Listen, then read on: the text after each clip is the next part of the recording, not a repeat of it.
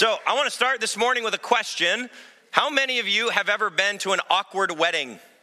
And you almost know, I love people raise their hands like I have. like people that you attended weddings of are here in the room, so don't raise your hand. It could have been them.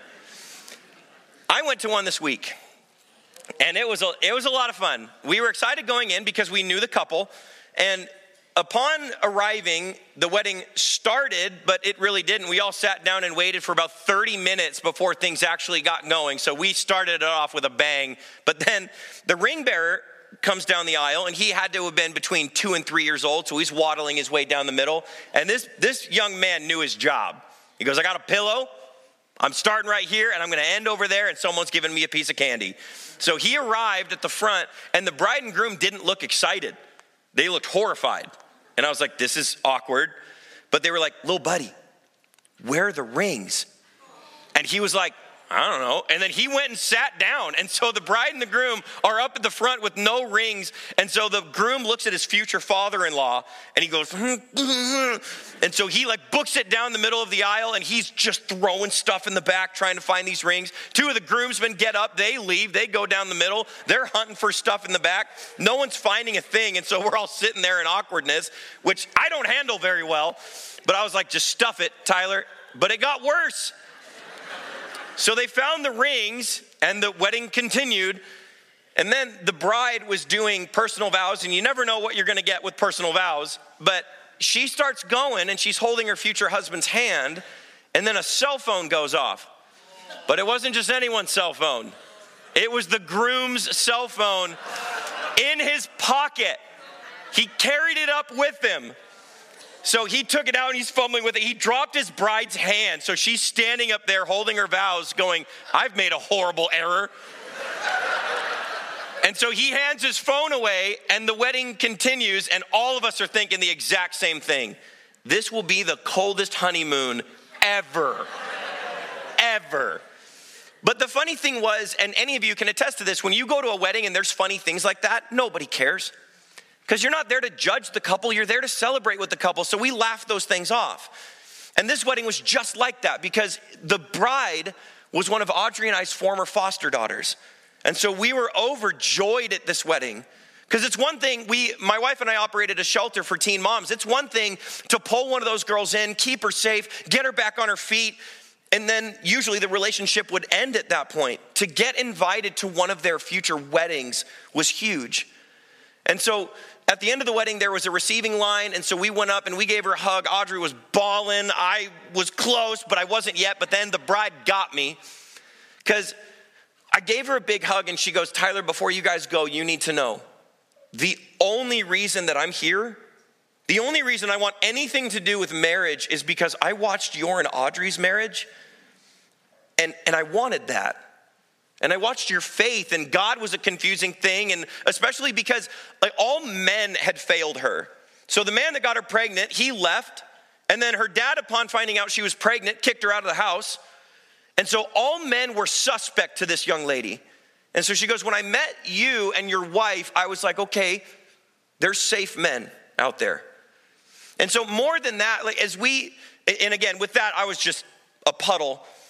But we, we talked a little bit more and then we went on our way. And Audrey and I, on the way home, were just reflecting about this wedding and the level of provision from God that needed to occur for this young lady to be safe.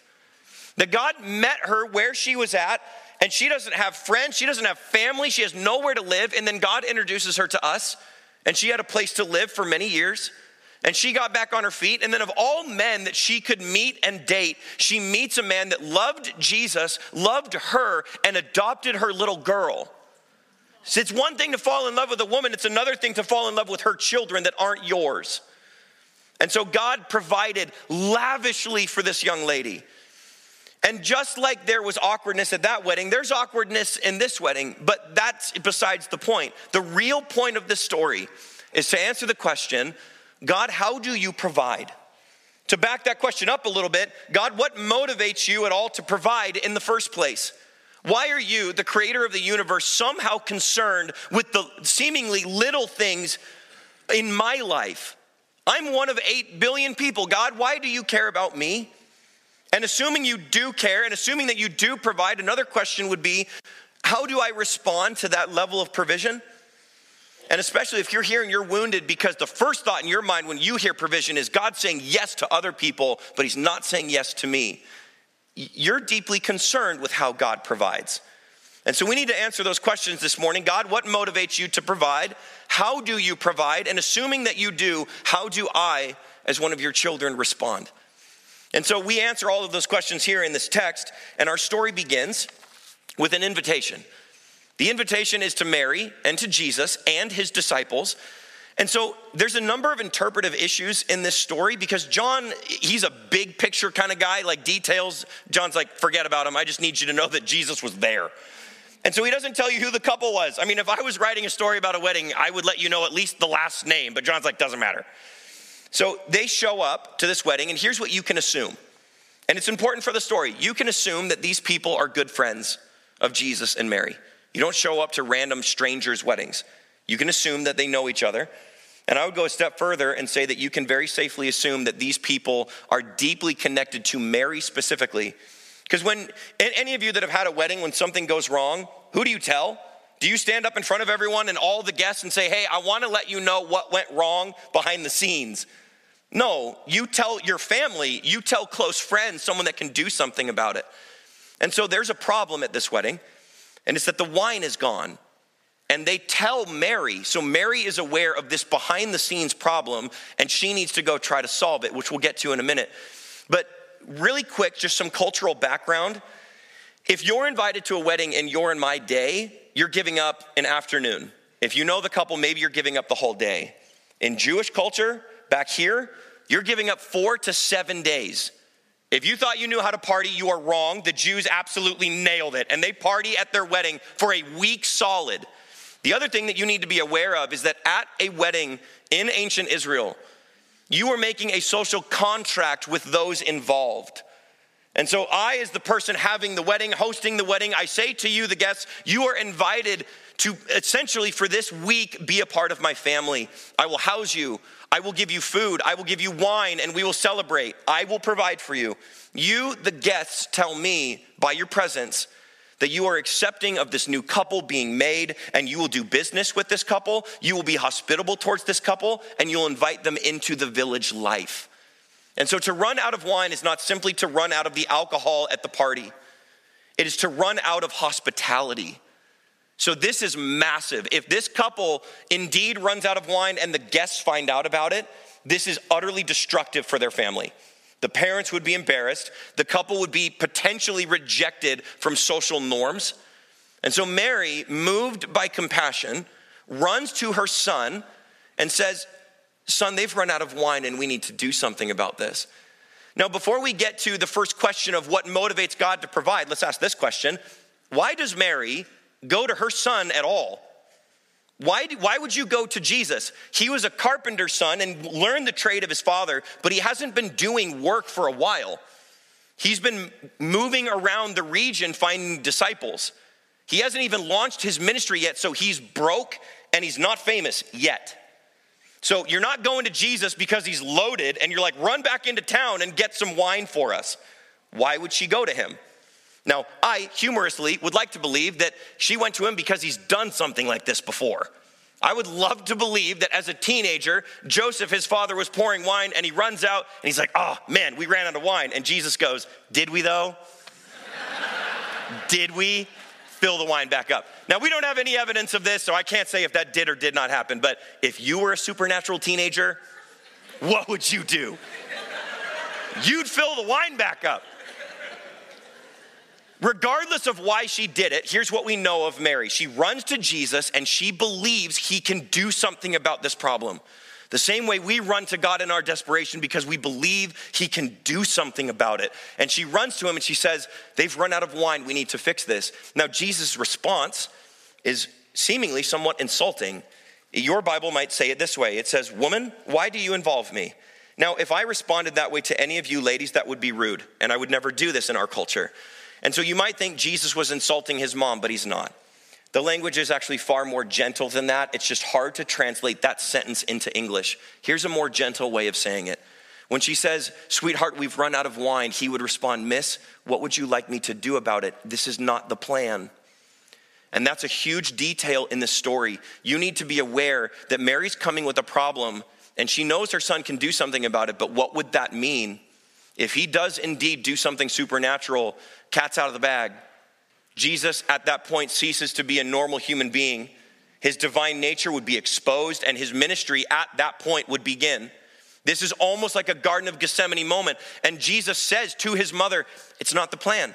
Meaning, Jesus had a plan to announce who he was and what he was going to do later, which brings to you an unbelievably beautiful moment. The plan of God was changed by the request of a human being. And so, as you start thinking about your prayer life and you start asking about the connection that you have with God, what do you think about your prayers? What do you think about the plan of God? Do you think that God is so big and so other that he can't be bothered with the plans of little people such as ourselves? That he's working with governments and natural disasters and working with big ticket items, and for you worrying about your children and the friends that they have, or you worrying about the aches and pains of your body, or you worrying about your neighbor or your boss's attitude, those are little things. We don't pray about those. Us serious Christians, we pray about the big things, not at all. No, when I look at God and I look at the connection that we have with our prayers, there is evidence in the past in Scripture that reveals to you that God's plans are not so rigid that He won't change them for you. You see, one of the things that you need to be aware of in your relationship with God is that He so desperately wants to communicate with you, and He promises you, if we're in community together, if we're talking, you and God, He says, I will change my plans for you because you matter. Now, this might bug some of you because it seems as if I'm suggesting that we're strong arming God, manipulating God with our prayers. That's not the case. We can't tell God to do anything.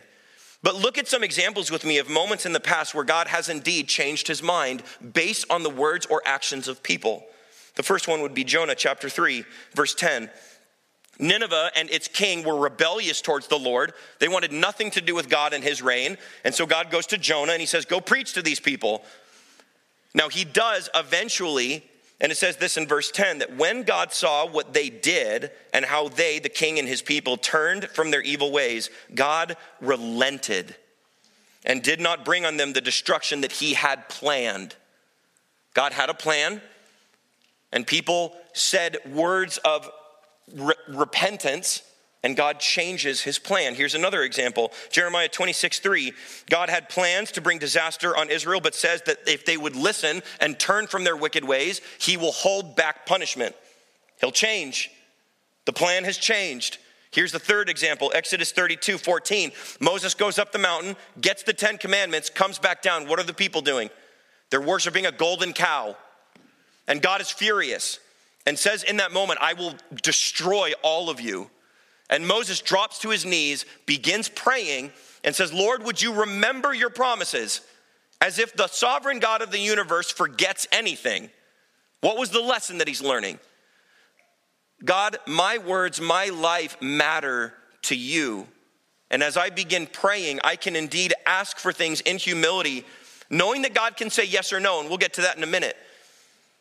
But how many times have you not prayed or ceased praying because you thought that it was too insignificant for God to care. Which would be so sad to me because how many of you parents, how would not your heart be broken if you discovered that your children weren't relaying information to you because they thought you didn't care? If your kids were like, well, I was gonna tell you, but then I figured you probably don't care, you'd be shattered. Like my little girl runs up to me the other day and she had a broken green crayon in her hands and she goes, "Dad, I was I was finishing this picture and I was coloring the princess and then her I was doing her dress and the crayon broke and now I don't know what to do." And I was like, "Sweetheart, I will buy all the green crayons on earth if it means my little girl is satisfied again and gets to finish the picture." Did I move in that way because I care about green crayons? No. I care about Claire. She matters to me. And the second you begin thinking that you are too small or insignificant for God, the cosmic creator of the universe, to not care about you, you've made a mistake. You've made an error. You've begun thinking in an arrogant way that you can tell God what matters and what doesn't by the fact of not praying or praying. And so, what this is revealing to you is what actually matters to the Lord anything that matters to you. Think about this miracle for a second. Think about what it is it's wine. This is a non essential item. Now, I know some of you are going to fight me on that, but wine is a non essential item. Think about other miracles that God has done. He did the, he took 5 loaves and 2 fish and supernaturally generated food for 5,000 people plus. That's a miracle. And it's sustenance, it's food. They needed it. They were tired and, and hungry because the pastor was going too long, like I probably will today. And they needed food, and God provided it. But this is a wedding, it's a celebration, and it's wine, non essential. And God creates excess. Now, think about this one. This is going to mess with some of your theology for a second. God doesn't make wine because they had none, God made wine because they ran out. So there's people at this wedding that were already drunk, and God made more wine. So let that one sink in. I'm going to let you fight about that on the way home. You see, God has given you invitations all throughout Scripture, relaying to you that He loves you, you are His child, and He wants to answer your questions. For example, there is James chapter 4, verse 3. It says, You do not have because you don't ask. Some of you are indeed going through some incredible things, difficult things, hard things, confusing things, but you're not engaging the Lord in prayer. You're just sitting worrying about it. And God says, You're my daughter. Why would I not be concerned with it? You're my son. Why wouldn't I care? But you're not talking with me. So I'm not going to force my hand on you. I'll wait till you want to converse with me. Philippians 4 6, don't be anxious about what? Anything. But in every situation, underline that in your Bible if you are okay writing in it. In every situation, by prayer and petition, make known what is worrying your heart, and God will move. He's relaying to you that there's no issue, however small you think it is, that He won't care about. Because if it matters to you, it matters to Him. And this is, uh, imagine if you were married, if you only started talking to your spouse when things were unbelievably difficult, if there was a, a traumatic event and then you talked. But you never talked about the wins. You never flirted. You never talked about the, the small things. You never talked about the small um, annoyances. There, there was no communication at all. And you only talked when things were huge and dramatic. How healthy would your marriage be? I would argue it wouldn't be. And yet, with the Lord, sometimes we we think that we can think for him and we're like, well, he's not going to care about this. Yes, he will. Because if it matters to you, it matters to him. Now, we, we know that what moves God to provide is the requests of his children. That was point number one. But how does God provide? How many of you have been to a Christmas gathering, a family, or you've been to a birthday party and you've got that person in your family? Don't look around because they could be here. But you know they're horrible at giving gifts. And by their provision of gift, they've revealed to you that you don't matter. Like they don't think through it. They get you clothes that don't fit. They get you food items that you don't even like. They get you items from stores you know where they bought it from and it's cheap. You're like, thank you for this piece of trash that I will throw away 20 minutes after we leave here. And they've revealed to you by their provision that they don't actually care about you, they're not thinking about you. Is God that way? Is he so big and so other that he's not aware of your name, your likes, your dislikes, the small prayers that you pray when you're completely by yourself? Is he aware or not? He is aware, and I would argue this morning that when he gives, he's unbelievably lavish. He's not like that family member that shows you a gift and you're like, wow, that means almost nothing to me. When God gives, when He moves, when He changes things, it's always a big deal. He is lavish in what He does. Now, the pushback that you might give me is you're like, well, or excuse me, before we get to this, think about the story for a second. L- look at what Jesus does in this moment. John doesn't tell you who the couple is, but he does tell you how many jars were in the side room which is odd to me. He's like, there were six of them. And you're like, okay, why does that matter? He's like, not only were there six, there were 20 to 30 gallons each. Why does he tell you? Because he needs you to know not just that wine was created, he needs you to know how much wine was created. Otherwise, he would have said that God or Jesus knew there wasn't wine, so he made wine, the people celebrated, and the wedding moved on. But he doesn't say that. He said Jesus made a massive amount of wine. With all those jars, Jesus could have made anywhere between 120 to 180 gallons of wine. And he didn't just make wine, he made good wine. And there's a difference, not that I would know, I just read about it in a book. Wink. Some of the wine was later poured out to the master of ceremonies. He would be like an ancient wedding planner. And he's actually distraught. He goes, This is incredible. Where did this come from? And they're like, We have no idea. And he calls for the groom and chews him out because he goes, Look, you know better. You know that the good wine is served first, and then we serve the garbage stuff when everyone is full or drunk. What are you doing? You brought the good stuff out at the end. The groom has no idea where the wine came from. So feel bad for that guy because he's getting chewed out for no reason. Jesus needs you to know the amount and he needs you to know the quality of the wine. Why does he want to teach you this? Because when Jesus says yes, it's lavish. And as I was about to say earlier, though, some of you might push back and you're like, well, sure, he's lavish to them. He said yes to them, but he didn't say yes to me. He told me no. He told me to wait. But can I can I push back for a second? Can God be as lavish with his no as he is with his yes? Absolutely. Ask any young couple that struggles with infertility. They had a dream that they would get married, that they would have children together, that they would raise those children as their parents raised them. And then they discover through the first few few months or years of their marriage, my body is not working like other people's bodies, and I'm unable to have children. God, why would you say no to me? Like, talk to that young woman about why her body's not working. There's nothing to say other than to sit with her and grieve with her. But here's the deal ask that same woman years down the road, after she has adopted children, how she feels about the no of God. Ask those young children that were adopted, had their last name changed, and gained a new future. Ask them what they think about the yes or no of God. You see, if we make the mistake because we're so close to an issue that we can look at something and go, that's bad, God did it or didn't do it, so he's in the wrong, we've made a horrible mistake. That we, in our fallen nature, our broken minds, our inability to see a few years down the road, that we would yell at God and say, You've made an error. No, he didn't. Because here's what God did in his ability to look outside of time, he saw a little girl that had a drug addicted mother that never would have raised her, that potentially would have wounded her. And so God says, I will save you. And I'm to go to this couple and tell them, Your womb is closed so I can open your heart to that little girl or little boy or siblings, and you will rescue them. Is God not kind? Is He not lavish with His no, just as He is with His yes? There's just certain moments where you need to grow in your maturity as a Christian to realize yes, it's a no right now, but it's for a yes later. Or maybe it's a no for you, but a yes for somebody else. Are we so arrogant that we would look at the noes of God and say, You've done me wrong? No, let's not do that together.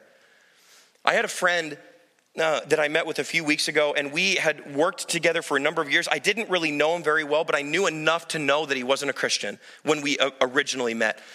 And he self admittedly had made a number of mistakes in his life. He'd mistreated women, he'd mistreated money, he'd mistreated his bosses, and was just living generally for himself.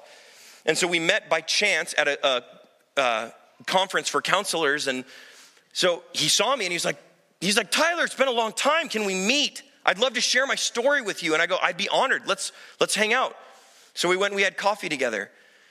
And he relayed his testimony to me.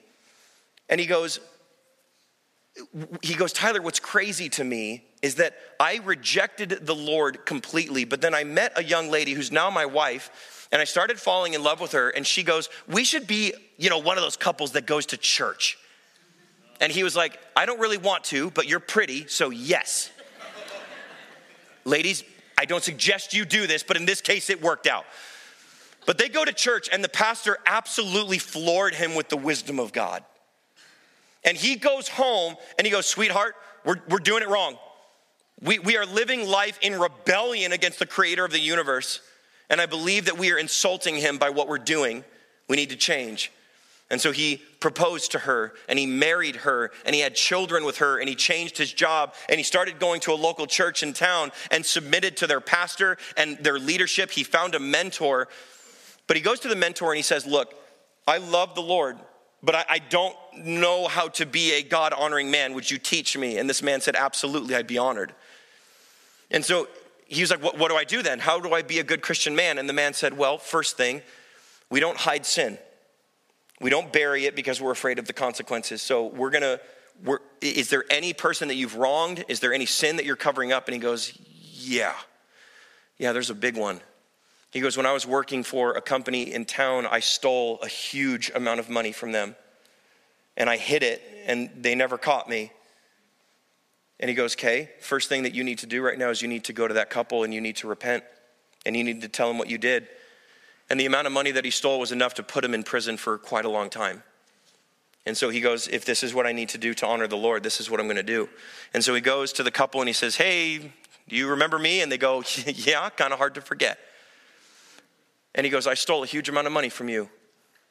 Would you please allow me to pay it back? And I will write you a check every month. And they said, Okay. That was the first provision of God that he's not spending the next few decades in prison. And so he started paying it back. This was a few years ago. He made regular monthly installments, and then we met, and he was relaying a story to me, and I was so appreciative of not only what God did, but the courage of this young man, the humility of this young man. So I just started, I, I told him in that moment, I was like, we need to worship. We need to honor the Lord for what he's done. I just feel like God needs to be praised right now for what he's done in your life. And so he goes, okay, let's pray. And so we just sat in a coffee shop at a table just worshiping. And I, I was in, in the prayer, I just felt like God was saying, now bless him even more. And I said, okay. I was like, Lord, would you unlock the doors of your financial blessing on this young man? Would you show him your goodness, your kindness? I wasn't even praying for the debt. I just said, Would you bless him? And so prayer ended. He leaves. I leave. He calls me the next day and he goes, Tyler, do you remember the prayer that you prayed? And I go, My memory's not great, but it's not that bad. Yes, I remember the prayer that I prayed yesterday. He goes, You're not to believe this. But I went to the couple's house and I was to give them the next check. I did that yesterday. And they responded to me. They said, We feel like God is saying that you're done with your debt. So we're to wipe it out. You don't owe us any more money. And I said, That's incredible. How, how much did you owe, if you don't mind me asking? And he goes, Tens of thousands of dollars. But it's gone. You see, your God is lavish He's not cheap. He's not arrogant. He's not short sighted. He looks at you and he goes, I will profoundly bless you with yeses, and I will profoundly bless you, maybe sometimes even more, with no's or with wait. But the last question that we need to ask is God, why do you do this? Why do you operate this way? Why do you look at some of us and give us yeses, and you look at others and you say no?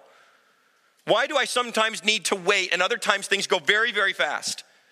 That's a good question because God sometimes can be confusing. However, he tells you exactly why he does everything that he does in verse 11. What Jesus did here in Cana of Galilee was the first of the signs through which he revealed his glory, and his disciples believed in him. Why does God do anything that he does? Yeses, no's, waits. Chiefly, he does it to reveal his glory, that you would understand you're a human and he's God. And there's a massive difference. And so the first part of this puts me in my place, it puts you in your place, and we understand his vastness. You need to see this. The disciples needed to see it. But there's another reason why he does what he does to transform you. It's to make you different. You see, God is so vast that He would create billions upon billions of stars that all work in perfect sync and orbit. He's fine tuned enough to deal with DNA, but He's personal enough to know you and your name and the issues that matter to you. He's also personal enough to realize exactly where you are and knows where He needs to take you which means your faith needs to have room in it for a God that tells you yes and a God that tells you no. For a God that gives and a God that takes. Because if you believe that God only provides to bring about ease in your life, you're worshiping an idol. You're not worshiping the Lord.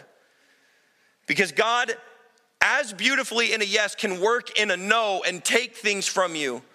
And you need to ask yourself the question do I worship as passionately when God tells me no as I do when He tells me yes?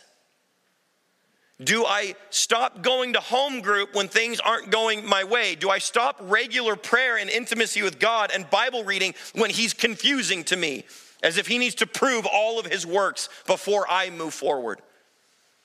Like maybe you're sitting there and you're like, look, I'm not rejecting God as in losing my faith, but I'll just kind of attend church. I won't allow worship to move me. I won't take initiative and move into kingdom impactful ministries. I'll just sit because God's not doing what I want Him to do. But God looks at you and He says, Look, you need to be transformed. You need to be different. I had one of, one of my fellow staff members joking with me when I talked about the prayer that I prayed for my friend, and he goes, Can you pray that same prayer for me? Like, just like doors open, money drops. Like, I I would love that prayer. But as I was thinking about this, how many of you, and obviously don't raise your hand, this is rhetorical, but how many of you are financially struggling? And you've been praying for a while that God would turn things around, that He would give you money, and God says no. And you've been wondering why. Could it be that God is more concerned with you growing a heart of generosity more than He is that you would be financially comfortable? I've heard this, and I, I've got some of the most amazing, incredible, generous young adults, but I've run into a number of young adults that say, Look, when I get my big boy job, when I get a, my career, then I'll give. And so God says, No, that's not how it works. I'm not gonna unlock financial blessing on someone that is greedy. I'm not gonna unlock financial blessing on someone that is misusing my money and is manipulative with people. And so God says, Some of you shall remain poor God goes, I will strip you of all comfort and wealth if it means that you will turn and repent.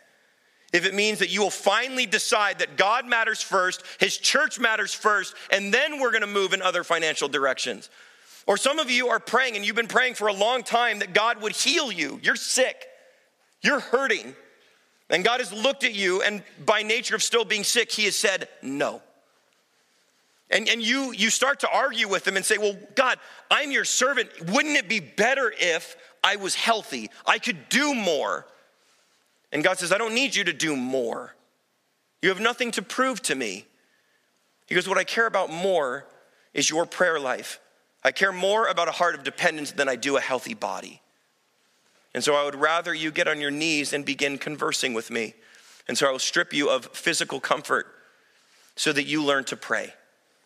Or some of you are waiting for a child to come back to church. You're, you're waiting for that prodigal to repent and, and come back. And so, and again, you argue with God. You're like, would it not be better, Lord, if they were worshiping you? And God goes, well, of course it would. But I don't need them right now. I'll work on them later. I'm still breaking them down. But God looks at you and He says, I care more that you build a routine with me than I do that your son comes back to church. And that is not to say that he doesn't love your son. It's not to say that he doesn't love your daughter. But you've been praying, and then there's certain moments where you're so tired and you're so angry that you just stop. You're like, I'm, I'm done. And it's in that moment, exactly that moment, that you need to start again. Because God says, I want to meet with you, talk with me. See, when I start rejecting the Lord, I learn something about myself. I reject him because he's not behaving in the way I think he should. And so God looks at you, and your view of God, your faith needs to leave room for a God that says, Look, I'm gonna do whatever it takes to transform you. I'm gonna take a greedy man and I'm gonna make him unbelievably generous. I'm gonna take a bitter, hurting woman and I'm gonna turn her into an invitational beauty. I'm gonna take a family that never talks to each other and through financial brokenness or through the death of a loved one, I will knit you back together. How many families have been restored because someone else in the family died? How many times has God been working on you? And the funny thing is, just like in this story, the miracle that occurs isn't even for the couple. The work that God's doing in you right now might not even be for you. Look at the story. Water was turned into wine for a couple that didn't know the wine was out. They still don't know. The groom gets chewed out by the party planner. He has no idea where it came from. The parents don't know. Party planner himself doesn't know. And the guests don't know. You see, a lot of the commentaries I read said that this was Jesus' first public miracle. No, it wasn't. If it was his first public one, he did a bad job. He performs the miracle, and the only people that know are the disciples, the servants in the house, and Mary. And his, his disciples come to him later, and what does it say in the text? It says that they believed him. So God brought about a potential social bad moment for this couple to train his men I am more than just a man. I can change the laws of nature and on a molecular level change water into wine. And it says in that moment they believed in him. So, how many of you are going through something right now and you're like, God, why me? And God says, it's not about you, it's about your neighbor. It's, it's not about you, it's about your boss. It's not about you, it's about your children. And they need to see how mom and dad are going to handle an unbelievably difficult circumstance. They need to see that dad's not going to quit. They need to see that dad's going to pull people, pull his family to church. They need to see that mom's not, not going to get angry and bitter. It's not about you. Your God is interested in your transformation, not your comfort. There are moments where He will make things more comfortable, and that's beautiful. All the more praise to Him. But you need to remember that God's end goal is His glory and your transformation, which means that He will stop at nothing, whether it's a yes or a no, to see that you are more like Jesus at the end of the day. So, the last thing that I'll say is some of you have been praying for something for a long time, and you're in a season right now where you stopped and you're tired.